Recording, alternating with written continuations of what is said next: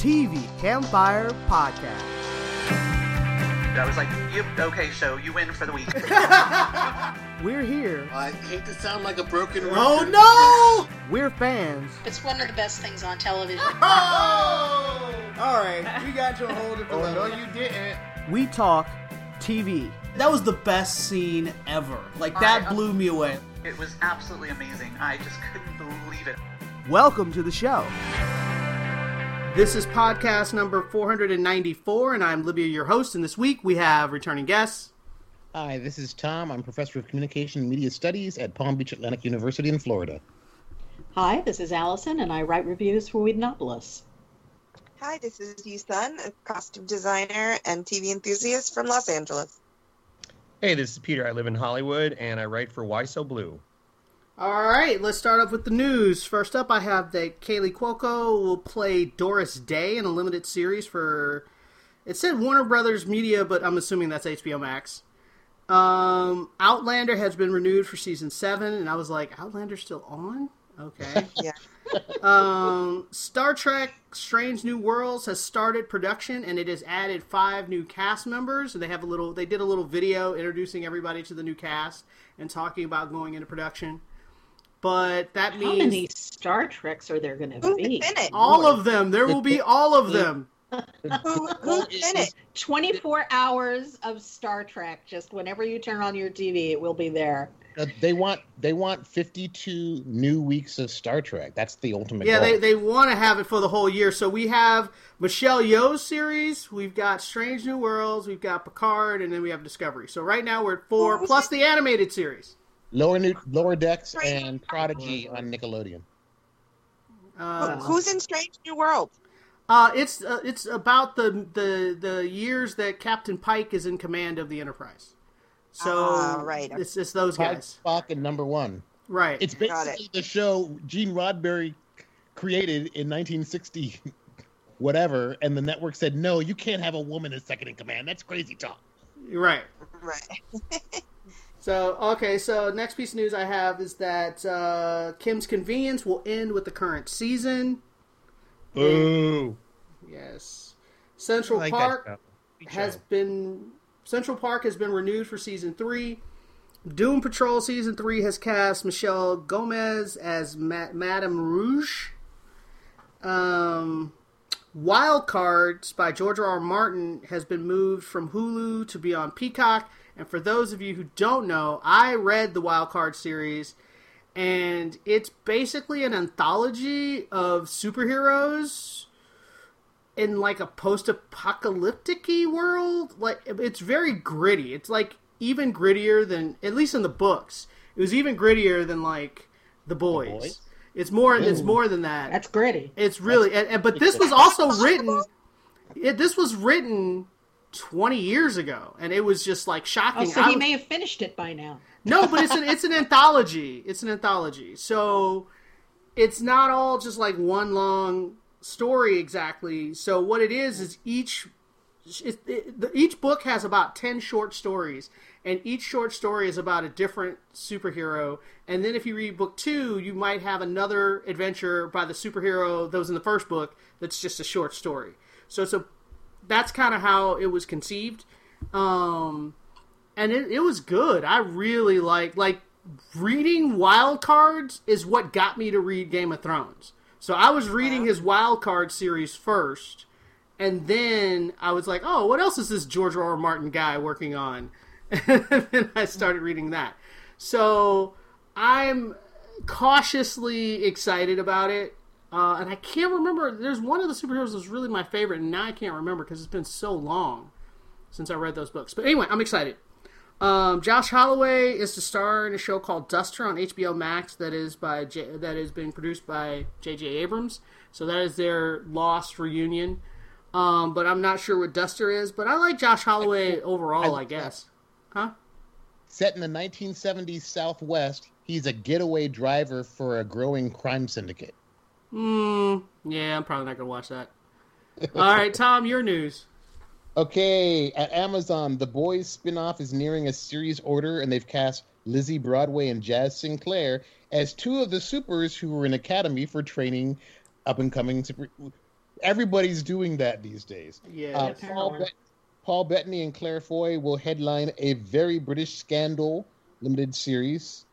Uh, Apple TV Plus has cast four Indigenous actors, including Tantoo Cardinal from Stumptown, for Martin Scorsese's Killers of the Flower Moon, which stars Leo DiCaprio. Imagine Entertainment has signed a first look deal with Apple Studios, which is a big deal because they've been at Universal for a long time. Um, CBS renewed The Equalizer for season two. Disney Plus has topped 100 million subscribers worldwide. FX has ordered a limited series adaptation of Taffy Brodesser Akner's Fleischman is in Trouble, and she's going to write and ex- executive produce it. Sarah, Sarah Timberland, Timberman, Carl Beverly, and Susannah Grant are going to join her as executive producers. HBO Max is prepping a cheaper plan with ads to launch in June. There will be no ads in HBO originals that didn't have ads, but there will also be no access to new theatrical releases. Uh, NBC has announced that America Ferrera is returning for the one hour Superstore finale. Netflix has cast Imani Lewis and Sarah Catherine Hook to star in the YA vampire, vampire series First Kill. Peacock has announced that um, the Robert Langdon drama with Ashley with Ashley Zuckerman has moved from NBC with a series order. It's based on the Lost Symbol. Basically, it's the Da Vinci Code prequel series, and and will also feature Eddie Izzard and Rick Gomez. Uh, Dakota Fanning will join Andrew Scott in Showtime's Ripley, and USA has announced that Queen of the South will end with season five.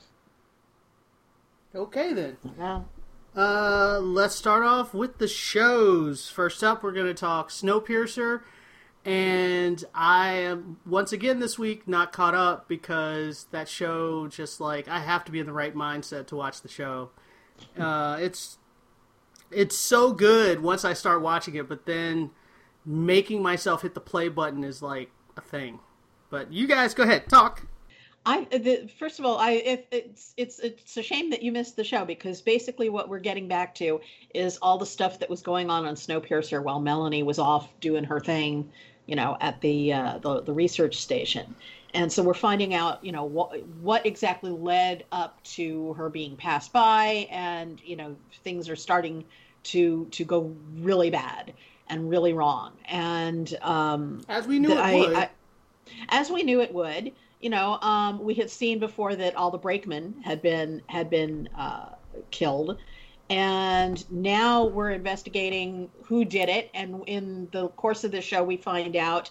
And I, I don't think it would be a surprise to anyone who does this podcast because we were already talking about how dodgy the the pastor seemed. Seriously, And- he comes out of nowhere.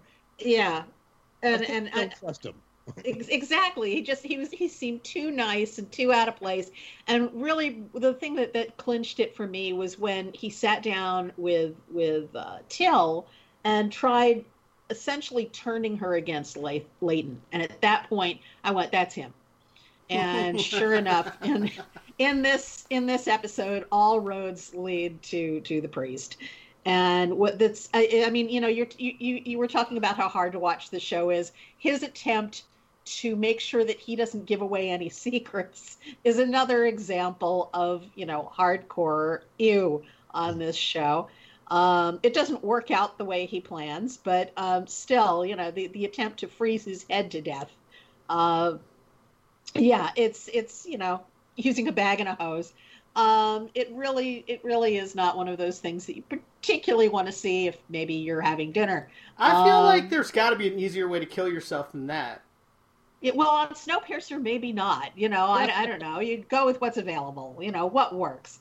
But uh, we had that going on, and we also caught up with with Miss Audrey because there was the question at the end: Did she stay because she's she's you know still doing Under her own thrall? thing undercover, or is yeah is she or is she really you know uh, still an acolyte of Wilford?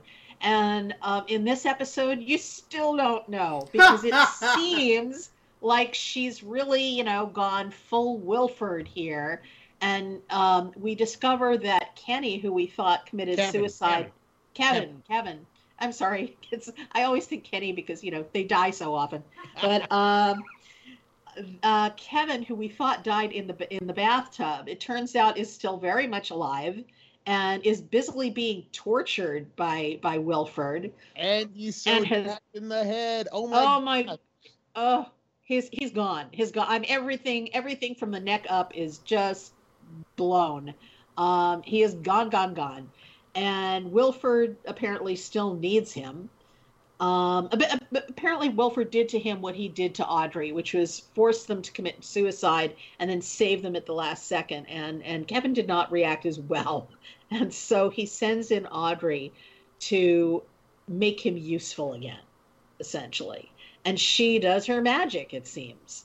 Um, and and he becomes once again a, a devoted acolyte or it seems so to wilford but you gotta you gotta wonder that if there's some kind of double cross there somewhere because we don't see we see parts of of her little interrogation and and mind control of him but we there are huge chunks that we miss so, uh, you know, I'm not entirely sold on the, the idea that she is on Wilford's side.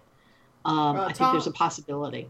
Okay, Tom, your thoughts real quick before we move on. yeah Thank, thankfully, Leighton and Ruth have figured out that because she missed, she did not come back. We have to assume she's compromised, so they're not depending on her. But man, that whole sequence, Libby, that was it was. I almost texted y'all. That was it was nasty. It was just because See, this is why I don't watch Snowpiercer all the. I have Yes. to make myself watch it. he's it is a, it is messed up, but in a good way. psychological predator and it's just the brainwashing and he has the dude lick his slippers ew seriously he, oh so and leighton's so leighton's busy trying to quell this you know insurrection that uh that the priest was leading oh and at the end of the episode they've sent out some kind of signal with red lights that they're ready for him to take over Of course they Yeah. are. Well, So- we find out we find out because of, of the uh, the button that was left over. It gets traced back to this little old Russian lady who's running like this this pawn shop thing on on Snowpiercer, and she apparently knows late uh, uh, not late uh, Wilford from way back, and you know is insistent that he's very religious and he always lit these little red candles um, when she knew him. So somehow that becomes associated. That's a symbol of Wilford and anyone willing to be with him. So at the very end, and it's actually a gorgeous shot and it's beautifully done. They go through what they call uh, the Tibetan roundabout, and it's they they there is like this this huge circle of track that goes through this canyon. And it it's just starts at the big the top and ke- keeps winding down. And that's how they turn around. So for the first time ever you get to see the entire length of the train. And just by going oh all these these and you you know it's it's amazing when you see it because it's, it's very well done um but, But then, then, you, you start see all the red lights. yeah Yes. and that's it's it's not too terribly good now i want to do one more call out because they do one great thing with the episode um ruth really comes into her own in this episode she she makes a, a decision absolutely that she is on Leighton's side that she is on the train's side really she is not at all wilford's girl like she was once before. And she actually is is tremendously guilty and and and you know really weighed down by the things that she used to do. And what does this to her is when she comes across that you know everybody goes crazy on the train and they have to hide in the medical lab. And one of the people in there is the little girl whose mother she whose arm she froze in the very first episode and who died as a, of her wounds as a result. And this girl is terrified of her. Absolutely. I mean she's the monster in the closet. And she she suddenly realizes how just what she did and what the the the um, the fallout of the things she used to do. And she later has to to track down the girl who runs out in the middle of this mob and find her and bring her back safely and the conversation between the two of them is absolutely brilliant and it, it, it just kind of changes your your opinion of, of ruth in a big way it's a great it's a great episode for ruth All right. Everything Allison said. All right, let's wrap that up. So I guess you guys are giving it a thumbs up with a side yeah. of you. Um, next up, Um, a severed thumb. Next up, we're gonna talk about the Flash. Or Tom is. Uh, you said you're gonna do a public service announcement about the Flash. yes, this show is no longer. it- It is barely watchable. They have kept Iris West Allen in Mirror World. I did an episode count. It is literally going to end up being like twelve to thirteen episodes. That's half Oh, a season. It's over It's, half. it's over a season. It's, It's it started over- last season and it's into this season. and you- I, it looks like she's gonna get out but this is episode three of the new season they should have done whatever needed to be done to get her the frick out of there because it, she was already in there too long last season Well, It the was the- problem is what you have to remember with COVID. Those first three episodes are probably already shot from last season. but but here's the pr- here's the problem she was in oh elongated man is gone i mean he got fired Right. they wrote him out no problem no yeah, I know, but they had to reshoot. No yes, they had to. There's a difference between like they probably had to reshoot a couple of scenes to get him out, but I'm telling you, the at least three to four episodes were already shot. Is my they point. should well the thing is she's been in there since the first post-crisis episode last season Yes, that was it's too long. ridiculous. It's ridiculous, and it's just like everything we haven't liked about the Flash. It's just like, oh my gosh, it's just bad. I I, I don't the watch stuff, but man, I'm not enjoying this. Okay, I gave I made I made a promise to myself actually last season not to watch this season and I broke it for the season premiere. I don't know why. I guess because there's so little on. And I I, I regretted that choice because I was in there just long enough to watch them kill off all the wells. And Oh. that was the only reason that I was even tuning in at all is because, you know, I no really more I- wells.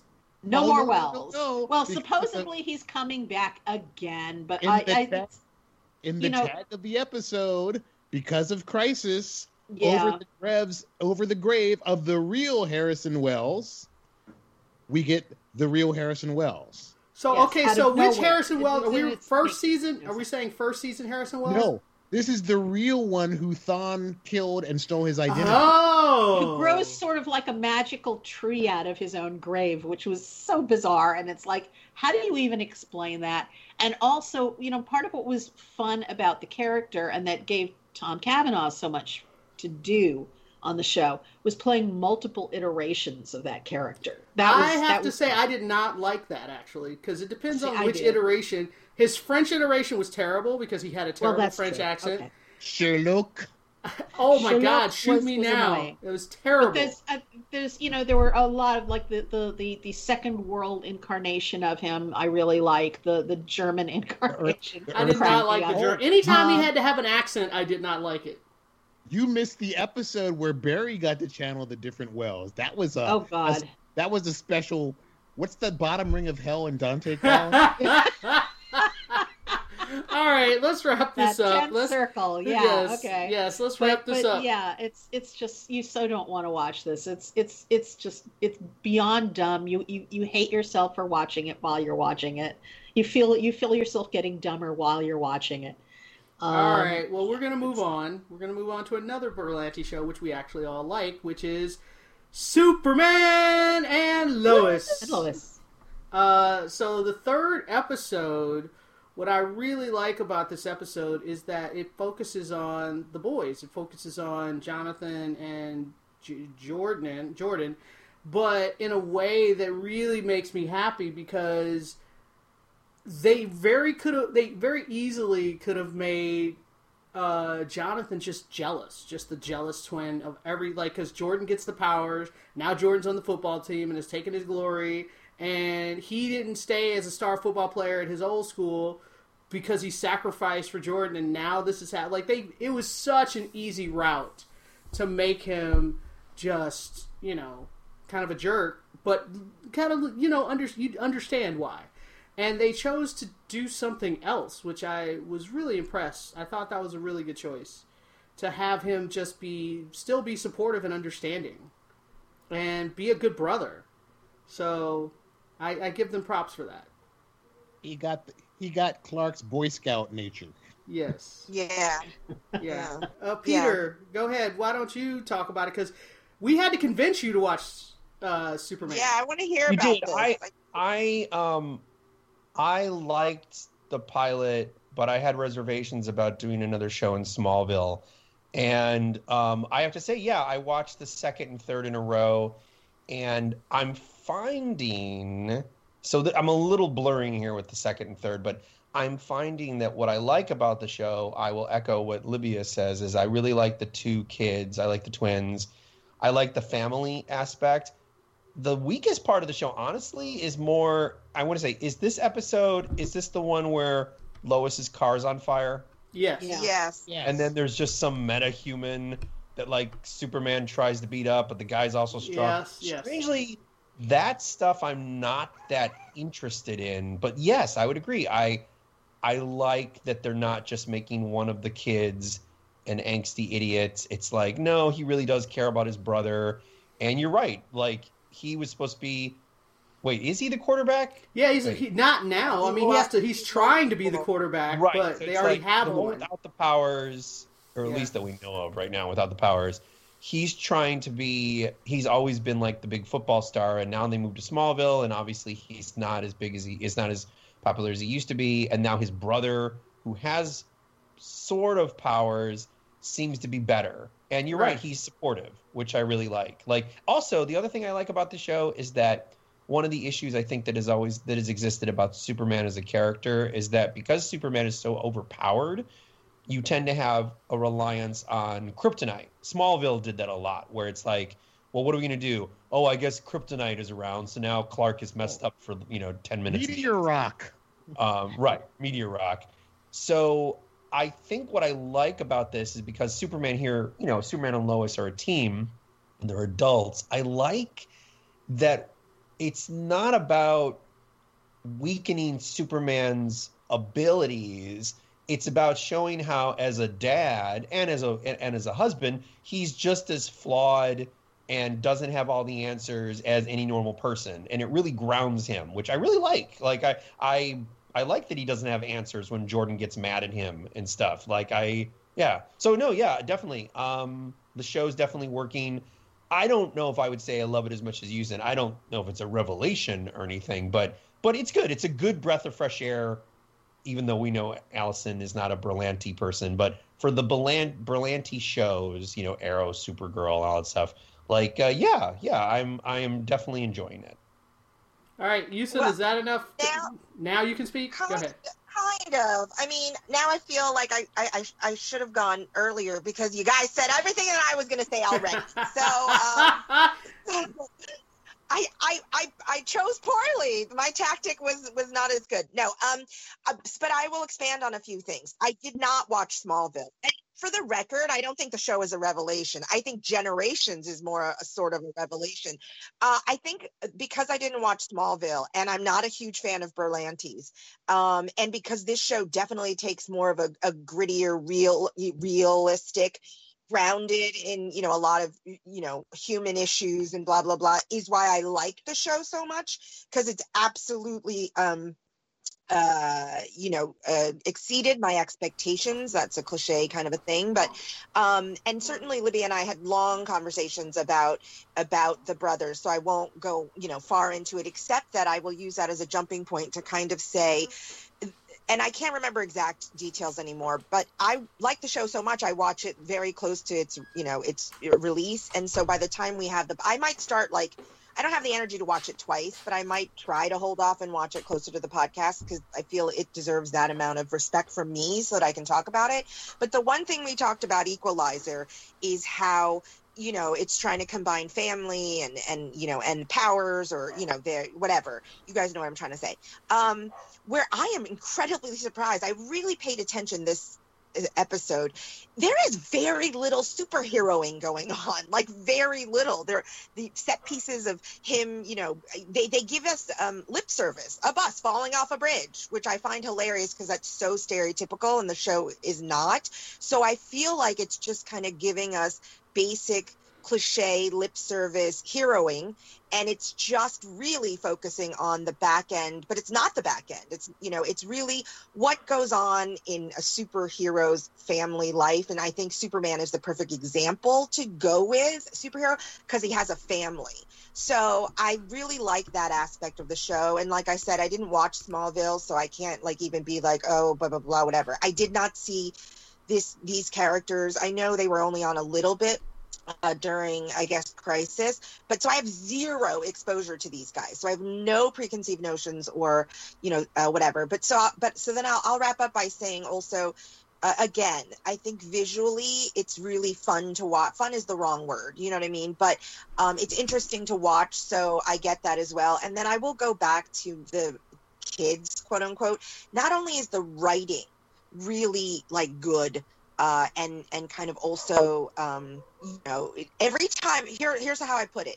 Every time I internally I'm watching and I think oh well this is going to be you know we, we, this is what we're going to expect from this scene they never do it. They never do it. Um, and so and the acting really has to happen. It has you have we you you got we got to be given the acting from the boys and if we don't get it then i'm just not going to buy any of it.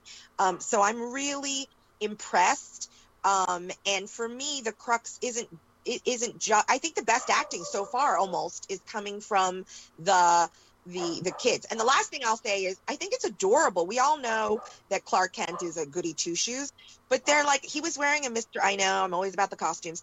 He was he was wearing he full up wears the Mr. Rogers cardigans all the time, and I love it. It's a small detail that just reinforces that he's a super geek and he absolutely, you know, is struggling to be a parent in every normal way. It has nothing to do with no, that's not true. Of course his superpowers influences some difficulties he has being a parent, but even the the I think it was episode 2 where But, they but find can out you can you wrap up? Can you? We need you to wrap up, Yeah, I please, will. please, please. I will. The, the scene that where he, um, you know, they find out that he's eavesdropping on their conversations is a classic.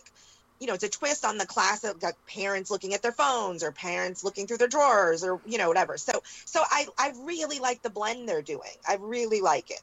All right, uh, Tom, go ahead. um, one of the things I really like about this, and I had reservations about set, them setting it in Smallville, but after watching the pilot and realizing Berlanti himself co-wrote the script, it's Everwood. I mean, oh, and- nice. and Gregory Smith, who played Ephraim on Everwood, is directed this episode and is one of their house directors and a producer on the show. really? So I think if you're gonna steal from something that's worked before, do steal from your first show that that launched your career, which nice. Uh, that's what right. it did. Let's move on. Uh, next up, we're going to talk about Bob Hearts Abishola, and this week's episode um, was was it goes back to form a bit, but it also deals with Abishola not being able to talk to her son and not understanding that how she behaves now will affect her relationship with her son later in life. And they had some they had the Bob's mom talk to her about it and they had some really good moments.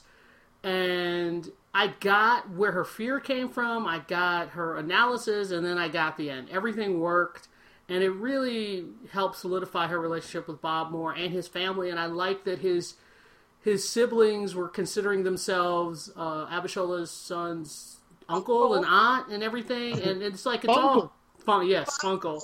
Yeah, and it just all kind of came together. I really, I really enjoyed that. I haven't I haven't watched the show since season one, but man, what a great cast! And it's interesting to see yes. the, the pilot was a little uneven and a little, li- pilots are hard. Pilots are hard. Sure. But this cast is a well-oiled machine. It's fascinating to see um, to see something different coming from the same the same producer who did Big Bang Theory and Young Sheldon and whatnot, because it's part of that stable. I'm blanking on his on Uber producer's name, but man, I I thought it had a great message. The cast has great chemistry. It wasn't condescending. I, I mean, the, the racial, the intercultural stuff played just right, with nobody having really superiority over. You know, just a lot of fun. I think the key is that, um, and I read an inter- I saw an interview with uh, the woman who plays the best, the actor who plays the best friend, that um, that um, why can't I think of the showrunner's name? He recruited her. He initially went to her just as a consultant, and then realized I wanted to help me create this show, and then cast her as one of the parts. And so it has some authenticity. And Barry Shabaka Henley is hysterical, and he almost always plays dramas as the uncle.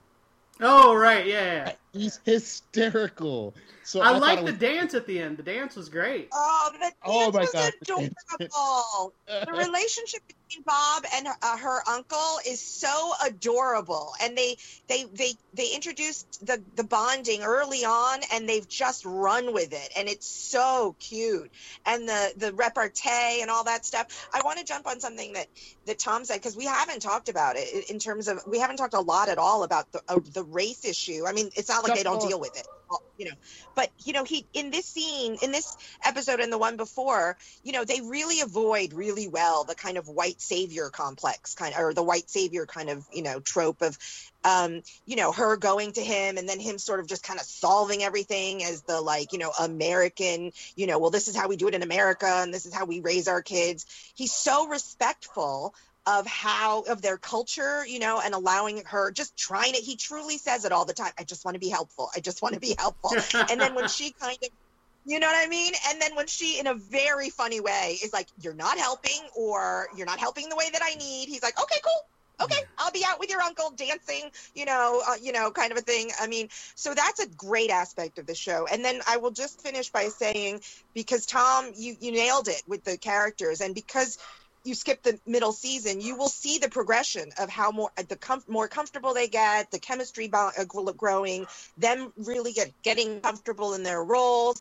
I know that Libby and I talked about uh, the siblings being disposable and us being like, but I really feel like they found their groove as well. So absolutely well-oiled machine. And the last thing I will say is specifically to this episode, um, I was it, it you know seasons can be uneven and i won't go so far as saying that it was uneven but they definitely have gone back. This episode was everything uh, that i love about the show the couple's relationship his relationship with the uncle. They even did that thing i thought of you allison where you're like oh it's a liz free episode. It was like a it was like a the real fathers you know episode uh, you know episode free. Like he, they they he did he wasn't much of a factor. I don't like him. Not as the actor but just him in the show yeah, so the he's he pretty was evil. Like, yeah, I just don't like his energy. I don't. I get it. You need a bad guy in this situation. It's it's definitely part of the plot. But anyway, so just to finish, um, it it really did kind of come back, and it does. Abs- and they even had the cafeteria scene, you know, where the three, you know, sit and gossip.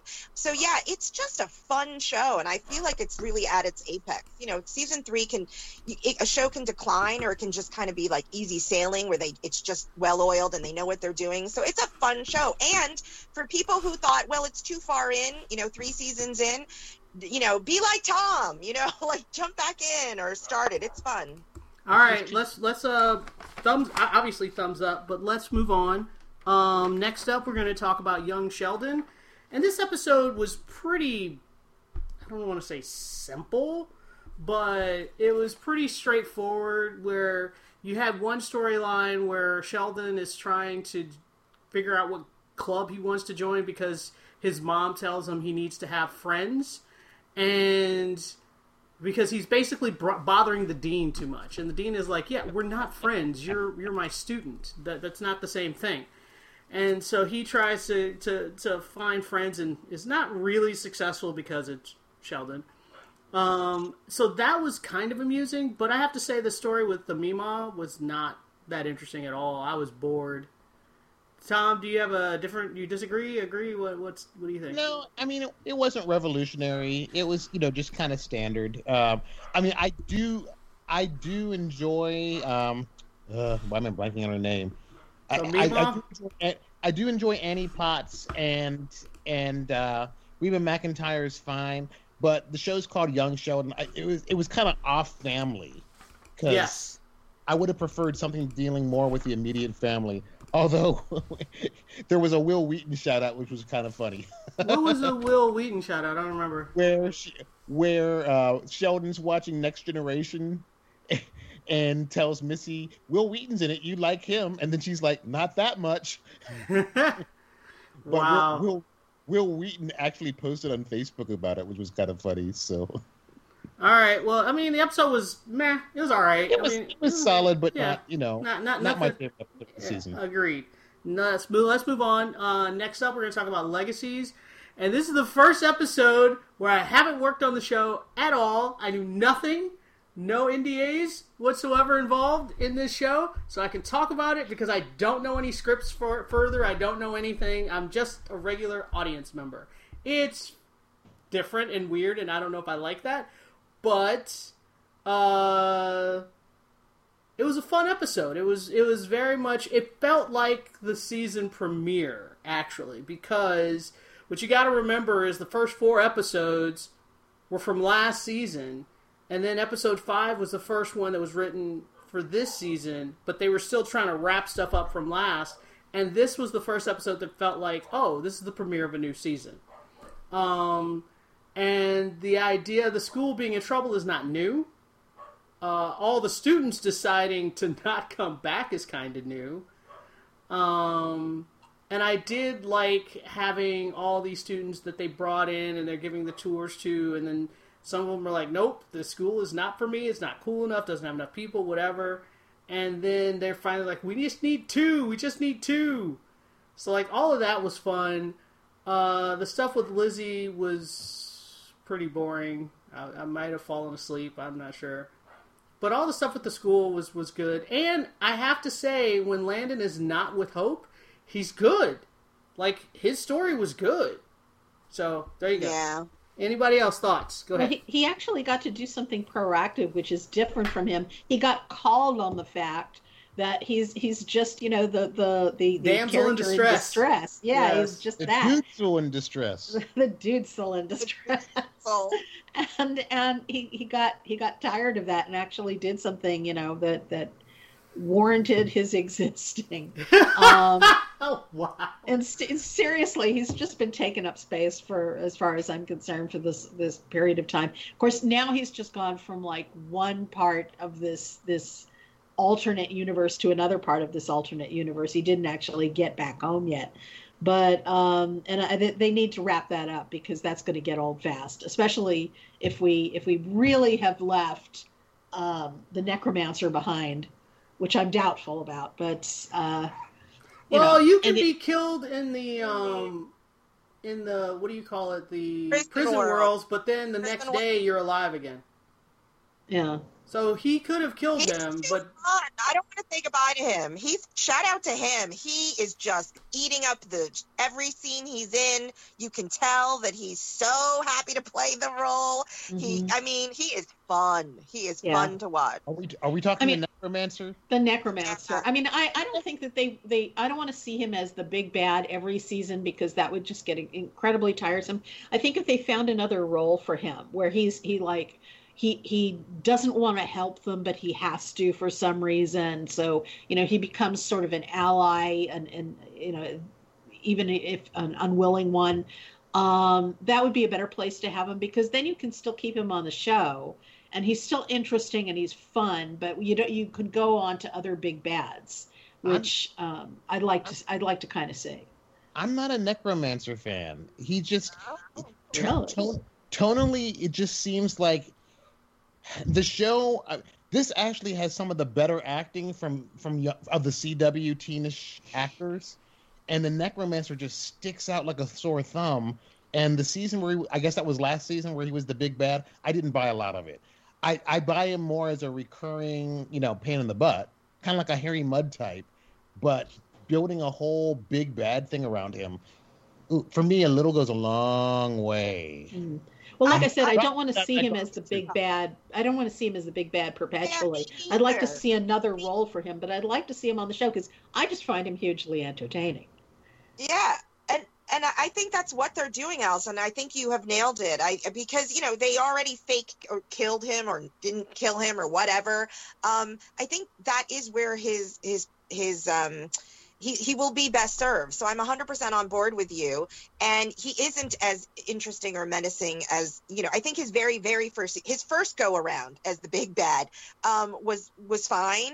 But after that, absolutely, Tom, you know what I mean? It wasn't that interesting, um, you know, but that's what I mean by this episode. I, I think the show in in in in general sorry the episode was really funny you know what i mean like you know the desperation of alaric tying down someone who's trying to kill him and then still show him a pamphlet like, Sure. can i still get you to come to the school even though you want to kill me i mean that was his just absolute commitment to trying to find someone and you know that scene where they're all talking through their teeth and you know just uh, I thought that was all great. I was less, I enjoyed less um, Hope just kind of being, you know, so miserable and and so irresponsible with her powers, and you know, and I get it.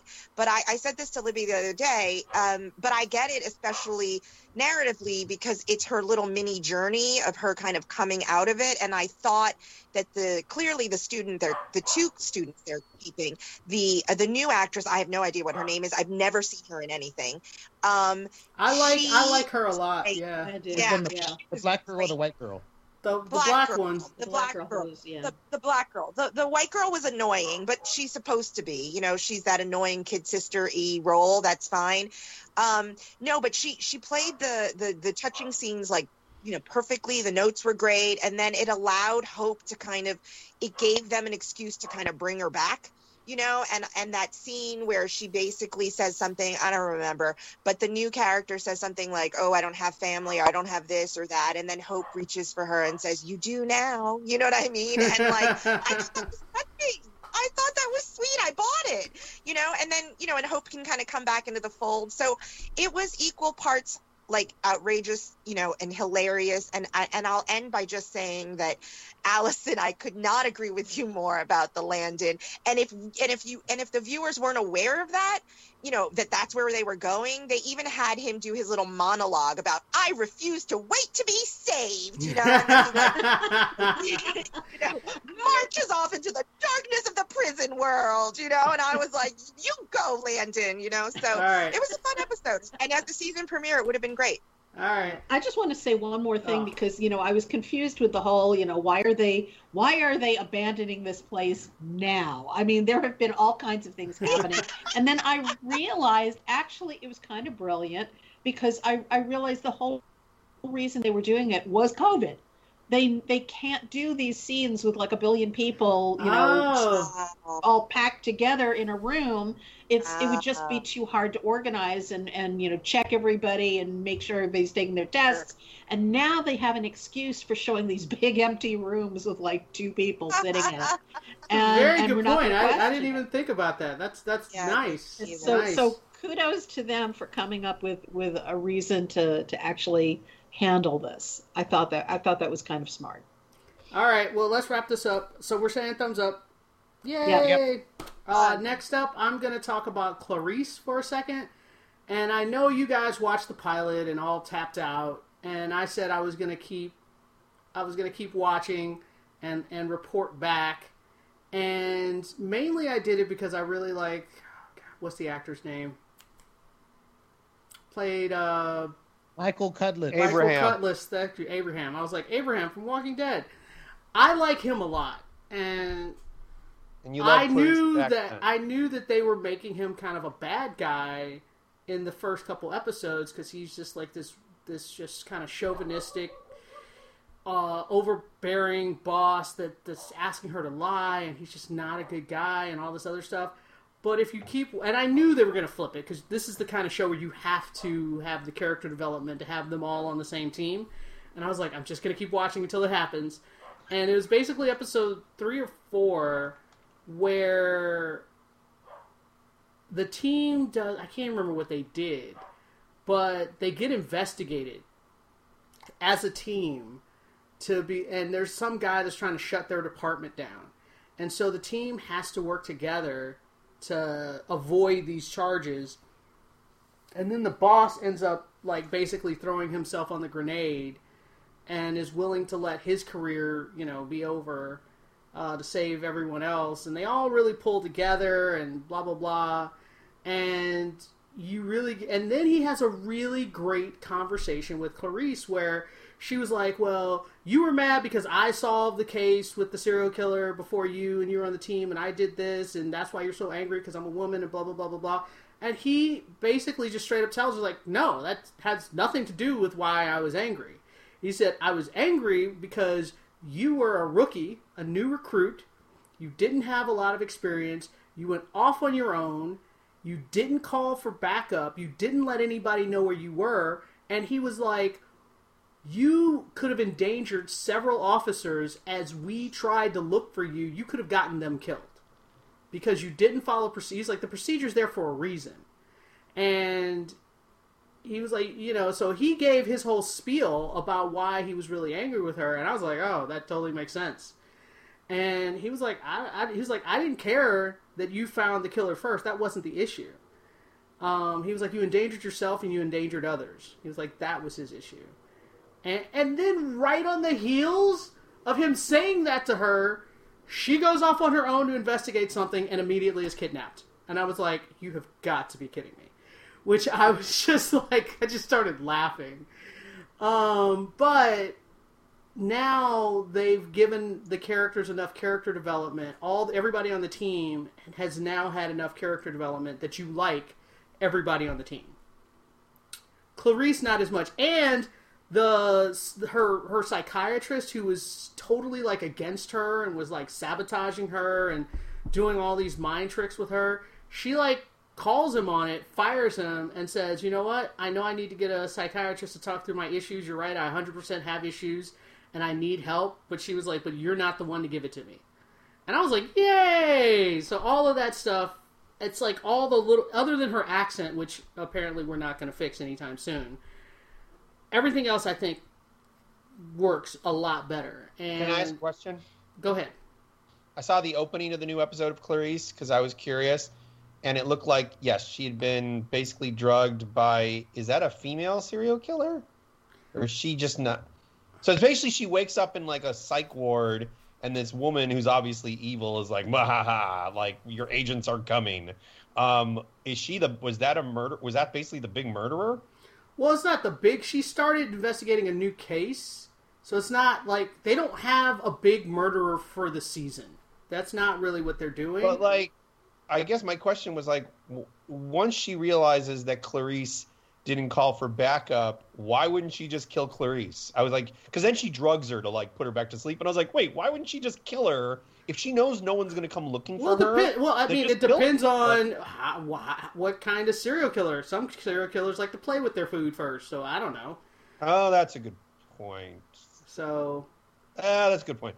I mean, it seemed good. I, I didn't mind. I liked her trying to like. I liked how you and I just had a conversation about how people use pop songs in uh, off podcast pop needle drops, and this one, ah, shoot, I forgot what it is, but basically the janitor is listening to a mu- music, a song, and so he Mhm. can't hear her because she's like, "Hello, help me, help me," and he's listening to some like pop song or something, and I thought that was pretty effective.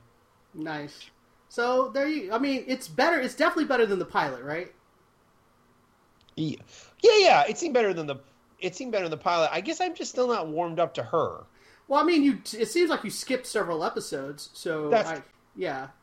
But Uh, my and- my opinion is just as valid. No, I'm kidding. I'm, I'm I'm absolutely kidding. Um, but uh, yeah, it seemed okay. Like I said, I'll probably finish the episode. So, um, but and I do like Abraham. Yeah, I do. Yeah, I mean, would like now- show now that like they've developed him, yeah. I love Silence of the Lambs. You know, Right. so All right, Tom, you look like you have a comment. Go ahead, Tom. I was just gonna say Michael Cudlitz. right. Sorry. he will be Abraham for me forever. But all right, uh, let's move on. Uh, next up, we're going to talk about Generation, which is a new show on HBO Max. And since I have an NDA that says I cannot talk about this show whatsoever, I will be putting, I will be walking away from the microphone, and you guys can talk. You have five minutes, and then I will come back and shut it down. All right, well, I really three Go. episodes in five minutes. go for it. Go. Well, I always okay. I've only seen the pilot. Um, I really liked it. Um, I, I I'm I am a fan of teen shows in general, but one of the things that I think is interesting is when you see how each generation handles uh, teenagers, you know, angst and coming of age tales and stuff. And I am a Gen Xer, and one of the things that I have liked about, I guess, someone like Billie Eilish, and I can't think of somebody else, but like people who are we now seen as representative of Generation Z is there's a lot of similarities, just like how baby boomers and millennials are kind of similar, which is probably why they hate each other. Um, Gen Uh. Z, Gen Z, and Gen and Gen X are more chill, I guess, as generations. So this show, Generation, which is you know Gen Z, has a very has it has a quality about it where I watched it and I was like, this is exactly what it was like when I was in high school. But obviously, I did not live in a world that was as progressive with you know a gender identity and things like that. So obviously, it's more 2021. But I very much related to the characters more than I do in the last 10 years when I've watched uh, teenager shows. Um, and I really love, is it Justice Smith? Is that his name? Yes. He's Yes. terrific. Um, I, you know, I love the clothes. I love the mu- great use of a Jessie Ware song. I love that they don't. Speaking of needle drops, they didn't use Billie Eilish. They didn't use the obvious Gen Z. They actually used someone like Jessie Ware, and I was like, oh, that's a really good. That's a good cut. Like, yes, they absolutely would listen to that music, but it's not obvious. Like, um, it's a, it's a pilot where you basically are meeting the characters. Where it's like, I feel like it's four characters, and you're um, you're basically seeing it from their points of view in the first half hour. I'm wondering, is that every episode? Does that make sense? Is every episode No. start with Tom, no, go back to Peter? Is it? Oh, it's not that. no. Okay. No. So I really, I'm a big fan. I can't wait to see the next two. So what did you I, guys? I would love to jump in there because uh, Peter. Wow, I never made that connection, and it's a re- that is a revelation for me. Wait, what is? I am. Well, I'm about to tell you. I Oh. am dead center uh, Generation X. In fact, I read the book in which the ti- which the moniker is from. I read Gen X. I think it's Douglas Coupland. Um, so I am right dead in there. And I never, never occurred to me. Except I know you guys are going to roll your eyeballs. Except now it all makes sense. Um, in one scene, there's a girl wearing a sweater, and it was not purposely retro. The clothing is not supposed to be retro. It doesn't make the point that Gen Zers are dressing like Gen Xers. But there was a, a classroom scene where they focused on the one character, and I literally was like, I totally had that sweater. You know what I mean? I was like, I was like, that is to- not in my closet anymore. But I was like, and I had the very fleeting thought of like, like are they going back? Like you know has clothing because i'm not super in touch with the teens of this this generation.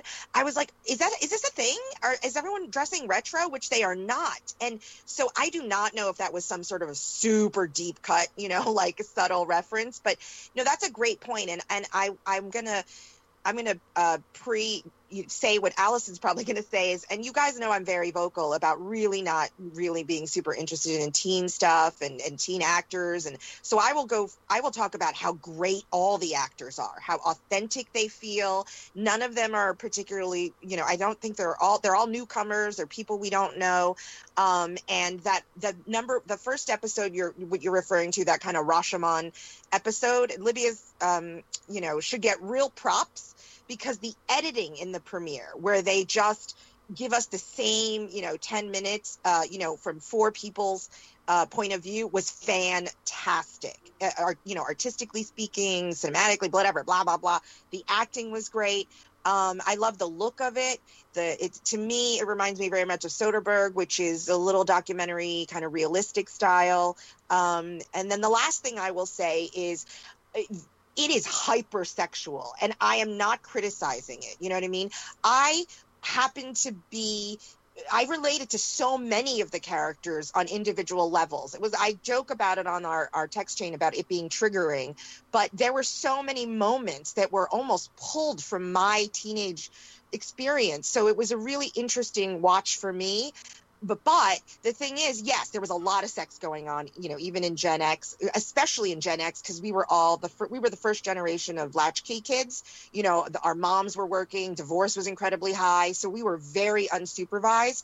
So there was a lot going on. But the show itself, I, I was a bit taken aback. You know, even in the bathroom, in the uh, locker room scene, we saw what is essentially teenage absolute nakedness. There was full frontal nudity. There was like half a dozen bums.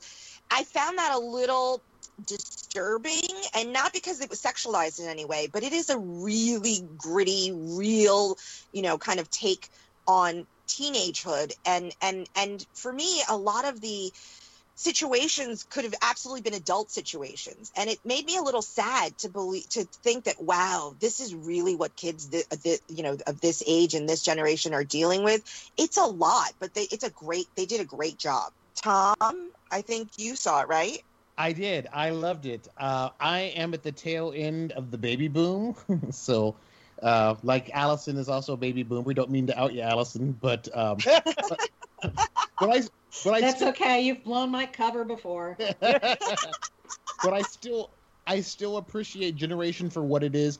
I really dug this compared to Euphoria, which is another HBO show, but that's instead of an ensemble cast, Euphoria centers on Zendaya, who's amazing, but I just didn't know who am I supposed to root for because so many characters in that show were unlikable. Whereas in this show, I like the cast, I like the characters, I'm invested in their I'm invested in their lives, and I want to know what happens. And uh, and it's funny. Oh my gosh, there's yes really, really funny, Yeah, I mean, off-color sexual humor, but it's well done. Yeah, I mean, like I know we have to wrap up, but I will say that I enjoyed the first season of Euphoria. But I mean, traditionally, the the criticism with Euphoria is that you know Euphoria is whether with the best of intentions or not. Uh, Sam Levinson is a you know he's a middle aged white guy writing about Gen Z, and this show, I think it's like a father daughter, but like the daughter actually is a teenager and she co-wrote the show or co-created the show. So there is a better feeling of maybe authenticity with that because it's like, well, you literally have a writer who actually is of the age of these characters. I'm getting confirmation from a source that that is indeed true. yeah, But so yeah, that I just and, and and I have no doubt. I've been teaching college for 22 years. I have no doubt, no, no doubt that my students have uh, active sexual sex lives, despite the fact course. you know Of we go course. to say what? I just said, of course, yeah. I mean, I may mention that in Gen Gen X we were doing a little bit less than they are, but there was lots of sex well, going we also on. had the AIDS crisis, so Hey, I mean, Hate to break it to you, that was going on in uh, the baby boomer generation too. Uh, guys, Exactly. guys. So we're saying thumbs up. I have no idea what you said. yeah, yeah, yeah, it's good. Yes. Thumbs Some for another toes, up. elbows, every appendage I got. Alrighty then. I like hearing that. All right, let's move on. Uh, next up, uh, we're going to talk uh, Resident Alien.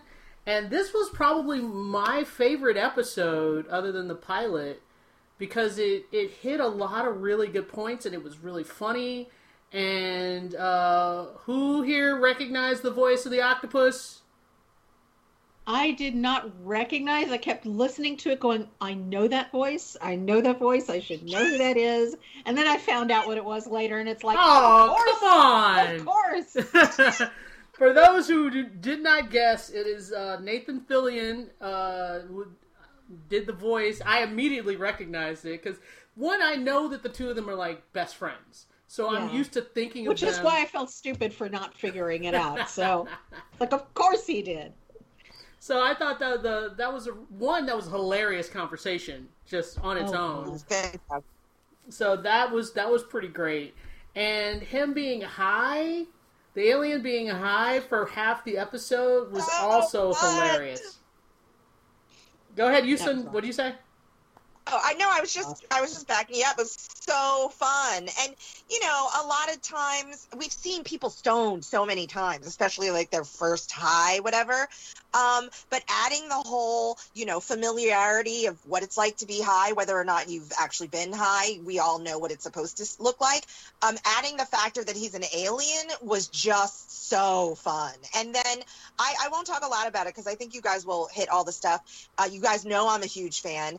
Um, but for me, the the kid that I always complain about, he's definitely come around. I love where they went with it. They're you know they're working together. I don't know that they're friends, but um, him being them being you know antagonistic towards each other was going to get old quickly. So and I just want to talk about the humor, humor, humor. The scene where he is eating chips. You know, in bed with him, you know, and the acting and the writing. When he kept saying, Could you tell your mom to add popcorn to the shopping list? Like, he kept saying it and i was like oh god that's so funny i mean i know it's such a small small scene but um yeah that the the, the comedy cannot be beat uh, in terms of you know it just does it well so it does what it wants to do really well um i'm glad they got rid of the wife i was not interested except for you know his discovery of sexuality and his his actual par- sex parts and stuff you know that little journey is fine so the wife did serve a purpose while she was on there but I think the show was smart, and they were like, "Well, we don't really need her for anything else now. Relationship stuff, sex stuff. We'll move her off the show." Um, and then the last thing I will say is, I love because it was frustrating to watch. I understand why they did it. I love that the deputy stood up for herself finally. You know what I mean? Like, you know, she needed to. And in fact, I said to Libby, I wish she had gone farther. I wish she had uh, you know, further. I, you know, I wish she had said, you know, I, you know, I tripped the dude, like, you know what I mean, and I solved the whole, you know, uh, insulin or whatever, like, you know. So I am invested in this character because I was like, that's right, you tell him, you know, I'm like, no, it was you, you know. So clearly, I care about the characters. Allison, your thoughts? Yeah, well, I you know pretty much this the same sort of stuff. I I what I I really love the the changing relationship between him and the kid. Um, it's clear that even though they, there's there's still like angstiness between the two of them. I mean, it's like when he's when he's sitting in his bed eating chips, and he's he he after going through this whole long conversation, his last words to him is "I peed in your bed." And yeah. just because. Um, but the kid clearly has gone from being terrified of him to wanting to get him to, to now caring enough about him that he's he he is terrified he's going to get killed by being on the glacier and warns um, people to to stop him and and and you know save his life. So that's i mean we've gone we've gone really you know a complete 180 with that with with the relationship and i like where that's going. Um, as far as the the wife leaving i think part of the reason that they left was that he's he you know it's one of those i've i've become accustomed to your face or at least your cooking. Um and she, she when she left you know he sat down and actually felt something about it.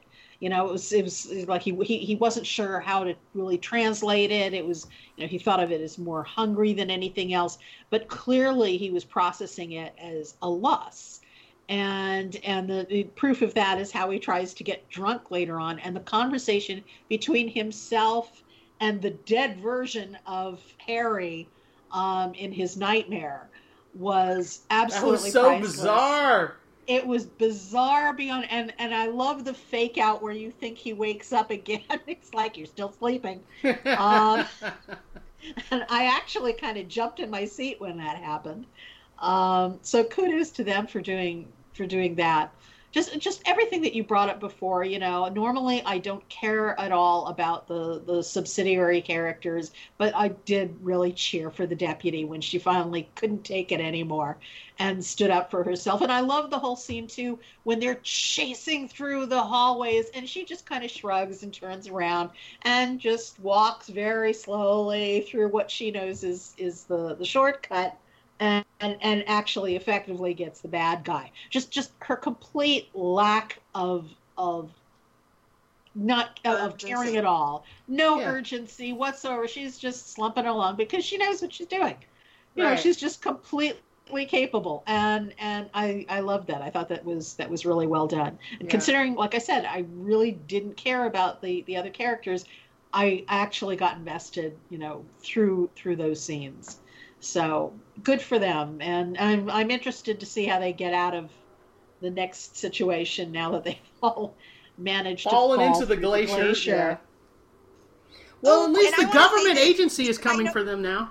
Yes, yes, Oh, very right. much There's so. that aspect too. But I just want to say this because I keep going on and about how they all these subtle details and the quality of the show and you know this and that. I don't know if you noticed this, Allison, or whoever else watched the show, but when they went to black and rolled credits, the the the native sound was still on. So it was like some like just a, this, these small details where like you know they had fallen into the crevice and they were trapped in darkness. So you know the credits you know go black but you can still hear the um in the sound of the environment of them not quite breathing but like i and i just thought that's like cinematic level thinking. Like it was just one extra uh, you know thinking to the show. And i thought they just they just throw in these little nuggets and i'm like i love it. It's creative. It's you know specific and I, I really, I actually rewound because I was like, are they still playing the like sound? And they were, and I thought, wow, what a small little nice touch. It's a, it's a really nice, eh, it's a really great show. I don't know if it's underrated. I don't know if anyone's watching it but us. Yeah, I don't know what the I really- ratings are. Yeah, more people need to watch it. It's All a right. better show than it has any right to be. It really is. That is It's- and I hope true. it survives for a new season. All right. Well, we're saying thumbs up. Yeah. Uh, next Yeah. up, we're going to talk about For All Mankind, which premiered was it two weeks ago? Tom. Uh, this was episode four, so three weeks ago. Oh, so they only dropped the first two then. The first. No, they, they they're only dropping them one at a time. Even the the premiere, they only dropped one. Even the premiere, they only dropped one at a time. Well, I am behind. I've only seen the premiere because I didn't realize. I was like, oh, I'm going to catch up. But what I didn't realize is I hadn't finished season one. And so I had to watch like three episodes of season one, and then I watched the premiere of season two. And so I was, I was doing, I was a for all mankind kind of night for me last night. But it was good. I was like, you know, that was, that was really, really great. And the open of the first, the premiere episode is really that montage is fantastic because it basically lets you know we're going from where season one ended, which ends in 74, I want to say, and then we basically fast forward about 10 years. So we're like Yep. right in the middle of the Cold War, and uh, Ronald Reagan is running for president, and Kennedy is terrified that he's going to lose because we're with Bobby Kennedy in our alternate timeline. No, no. Teddy Kennedy. Teddy. Oh, yep. Sorry. Whichever. I don't know. You're right, Teddy. Uh, so he's terrified he's going to lose re-election. Wait, he's already. Wait, has he served? He's served two terms already, right? Kennedy? Yeah, in the alternate timeline, hasn't he served two terms? No, Chappaquiddick doesn't happen. Right. So, but he's he he runs against he runs against Reagan and loses the first time. Um, oh geez, I, I can't remember the pre. I mean they've they've altered the presidential timeline some, but the big thing is that Chappaquiddick doesn't happen. So, so that so he becomes president, and so he's he's, pre- right. I, I don't think he's president. I, I Yes, don't he is. At the in, in season one, he's president. You know, and I and have- if you watch and if you watch the timeline, he he's run twice because they they go ten years, and so he's been president twice. okay, are you? Anyway, that's not important. Let's talk about the astronauts, uh, which is uh, the big thing is they're all sitting on the on the moon. There's a they have a full a full on base now, so it's got and it's got like. I think we have like 10. Yeah, it's the Jamestown. So they have like 14, 15 astronauts that are all based there at the same time. And they all go out to go see the sunrise, which is great, except there's a huge solar flare that's about to hit them with some really hard radiation. And I was like, I kind of remember this solar flare. Because I remember there was a really big solar flare that knocked everything out in the 80s. I, I vaguely remember that. Is that right? Am I crazy? no, that that that solar flare is is for real. Right. That's That- because I remember it knocking out all kinds of stuff. But uh, what was cool about it is is you see the military response to it. They go to DEF CON three because the they were like, well, our satellites are going to go down. We won't be able to see the Russians." And they're like, they were like, "Well, their satellites will go down too." And they're like, "Oh my God, their satellites are going to go down." DefCon three, and I was like, "What?" So it was it was just really good just seeing all the political stuff and then when you know that that radiation is coming, they have to send like an urgent message to the moon and be like everybody has to get under cover uh, because they were like everyone on earth will be fine, the atmosphere will protect us, but everybody on the moon and on the in the space stations are going to be screwed. And so they all have to, you know, get under cover and two of our people did not quite well one made it and one did not. And then Well- molly make me so mad why molly? I don't know that dude. I don't care. She's driven.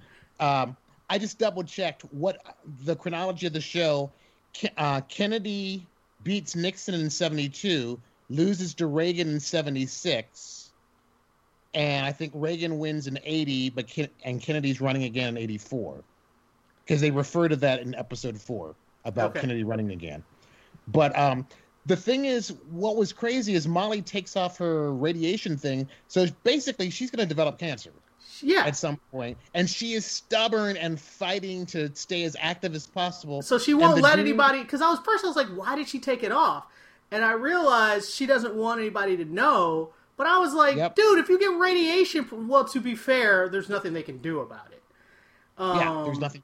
You can There's nothing you can do about it, but I mean, the fact that she's trying to keep it secret, how is she going to explain this dude knocked himself out and managed to get into the hole? Like, but I mean, don't tell me because I haven't seen it, so I don't really want to know. say, That was, I know more than you. I know. It's like, don't tell there, me. there, there are repercussions. That's all I'll say.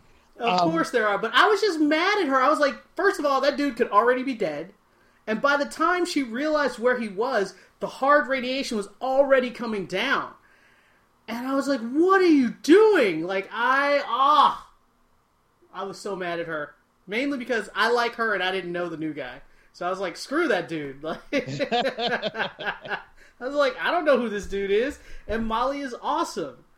So uh, yeah, I was not happy about. I mean, I get it; she's being heroic, but he was already dead. It was like he's Well, sitting. not not dead yet. But I mean, he yet, but- just he was sitting out there in the middle of hard radiation. He was already screwed. So Yeah, her going was- out to get him, she didn't save his life. You know what I'm saying? she didn't save his life, but she's a team player. I can't say I, I know what's gonna happen. so- I was just frustrated with her because I was like, that dude's dead. Like, I was like, he's sitting out there getting hit with all this hard radiation. He's dead. He's done. Why are you now going to run out there and bring him to safety? He's already screwed. Anyway, because at first I thought they were going to be like, she's got five minutes to go save him, and that was not the case. It was like the radiation was already coming down, and she made the decision to go get him, and I was like, oh my god. Um, yeah, that was crazy. That was crazy.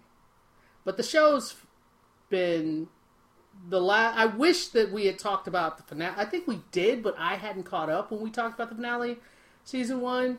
But now that I've seen it, holy crap! It was amazing. It was a really good finale. So I just long. hopefully I know it's been so long for you. Hopefully, I by next week I will be caught up. Make like a tomato and catch up. Thank you. But uh, you do you have any thoughts? Because I've been the one only one talking about. No, it's, I, I know too much. It's good. I mean, I really like this show.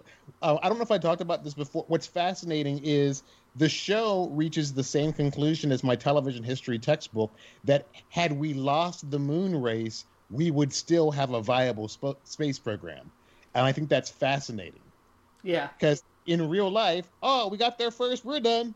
yeah. But then the Russians didn't keep going either, though. Yeah, well, because we had that twisted. Well, if they're not going to do it, we're not going to do it either. Yeah. But anyway, so yes, if you're not watching For All Mankind, jump on it. It's a gorgeous, gorgeous show. It's beautiful sci-fi. Second And- best Apple TV Plus. Oh yeah, Ted Lasso's probably first, and then this is second. Yeah, that's about right. Yeah, Uh, and the acting is so good. Like everybody.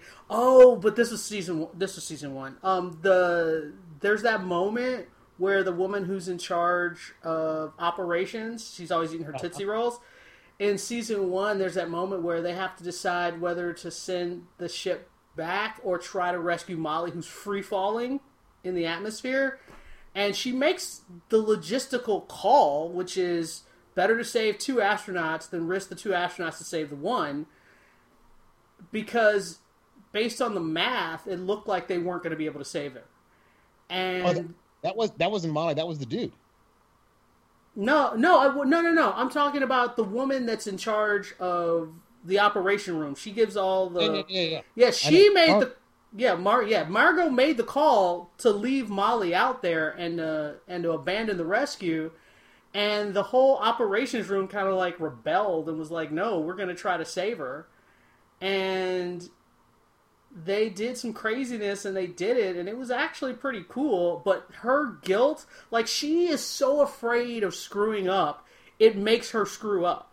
You know what I mean? because because she's you know as a woman in a very high position of power, she's a flagship. Oh yeah, I understand that, but her she's a anx- simple- and I, Yeah. I get it, but her anxiety of not screwing up is so high that I think she is genuinely screwing. Like she didn't help the girl because she was. I was like, what's the big deal of giving her a, a place to sleep? It's not. She's not asking you to, you know, read her bedtime story. She's in high school. She just needs a place to crash. And she's like, I have too many responsibilities.